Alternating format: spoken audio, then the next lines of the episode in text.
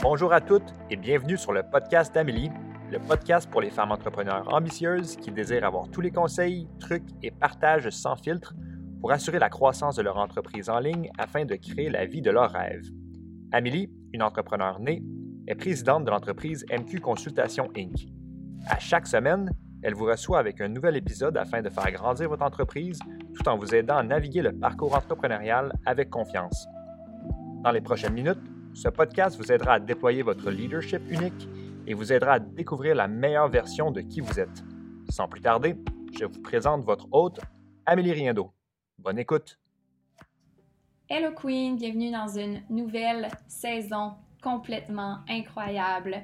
Je vous présente Aide-toi et le ciel t'aidera. C'est une saison estivale allégée pour vous permettre de pouvoir avoir les réponses à vos questions sur demande pour que vous gardiez l'inspiration tout au long de l'été. Et sur ce, on plonge pour l'épisode du jour. La question du jour, j'ai essayé plusieurs choses, tunnel de vente, prospection, marketing, offre spéciale, entrevue, les résultats sont OK. Je ne sais pas quoi prioriser, je stagne. Est-ce que tu as des idées pour les prochaines actions que je vais prendre pour remettre en mouvement? Souvent, quand on est en croissance, on a tendance à aller dans plein de directions en même temps et c'est essentiel pour tester des nouvelles choses. Ce qu'on oublie, c'est de revenir à l'essentiel sur qu'est-ce qui fonctionne réellement. Et donc, on va passer beaucoup de temps à faire beaucoup de choses, ce qui est bien parce qu'on peut tester une nouvelle chose, mais il faut revenir à ses bases et éliminer le superflu assez rapidement et assez fréquemment pour se concentrer sur ce qui a réellement de l'impact. Donc, la première chose, c'est de faire l'analyse des actions. Quelles sont les plus payantes? Quelles sont les moins payantes? Où est-ce que tu peux diriger ton, ton énergie davantage?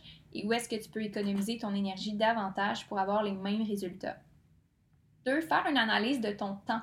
Où est-ce que tu passes réellement ton temps? Est-ce qu'il y a des choses dans tes actions euh, autres que le marketing et les ventes que tu fais qui pourraient être optimisées, qui pourraient être revues, ou est-ce que tu passes assez de temps à faire les actions payantes, carrément?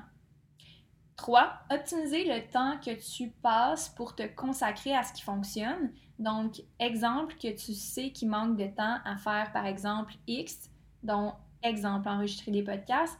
Comment tu peux optimiser ton temps autour de faire plus de ce qui fonctionne? Donc, ça serait le troisième point. Le quatrième point, c'est de faire en sorte que le superflu devienne une mission à long terme. Souvent, je vais voir des entrepreneurs en croissance être tout ou pantoute. Donc, exemple, je vais faire des épisodes de podcast puis des publicités Facebook. Ah, les publicités Facebook, ça fonctionne pas, je vais mettre ça, je vais arrêter ça complètement. Mais à chaque fois que tu arrêtes quelque chose complètement, il faut que tu recommences à zéro à chaque fois.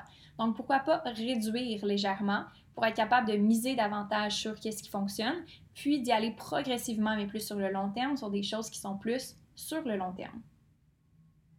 5. Examiner tes croyances et tes habitudes par rapport à ce que tu fais.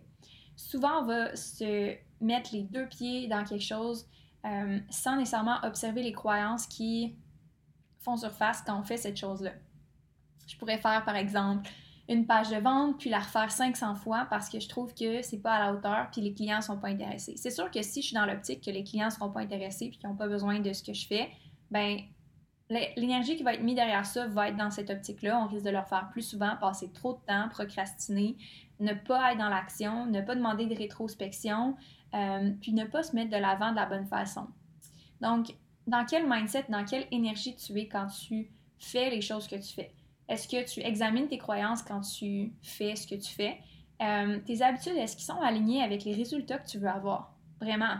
Si tu es honnête avec toi-même, y a-t-il des habitudes que tu as présentement qui ne sont pas en alignement?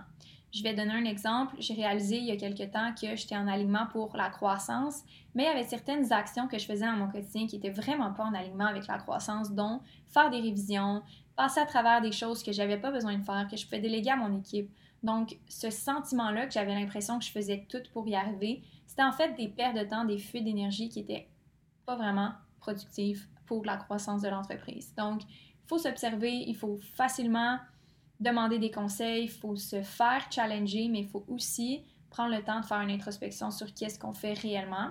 Et donc, ces cinq points-là vont pouvoir t'aider à peut-être avoir une meilleure perspective sur qu'est-ce qui peut causer le manque de résultats parce que je suis convaincue que c'est pas nécessairement ce que tu fais, des fois c'est souvent comment tu le fais.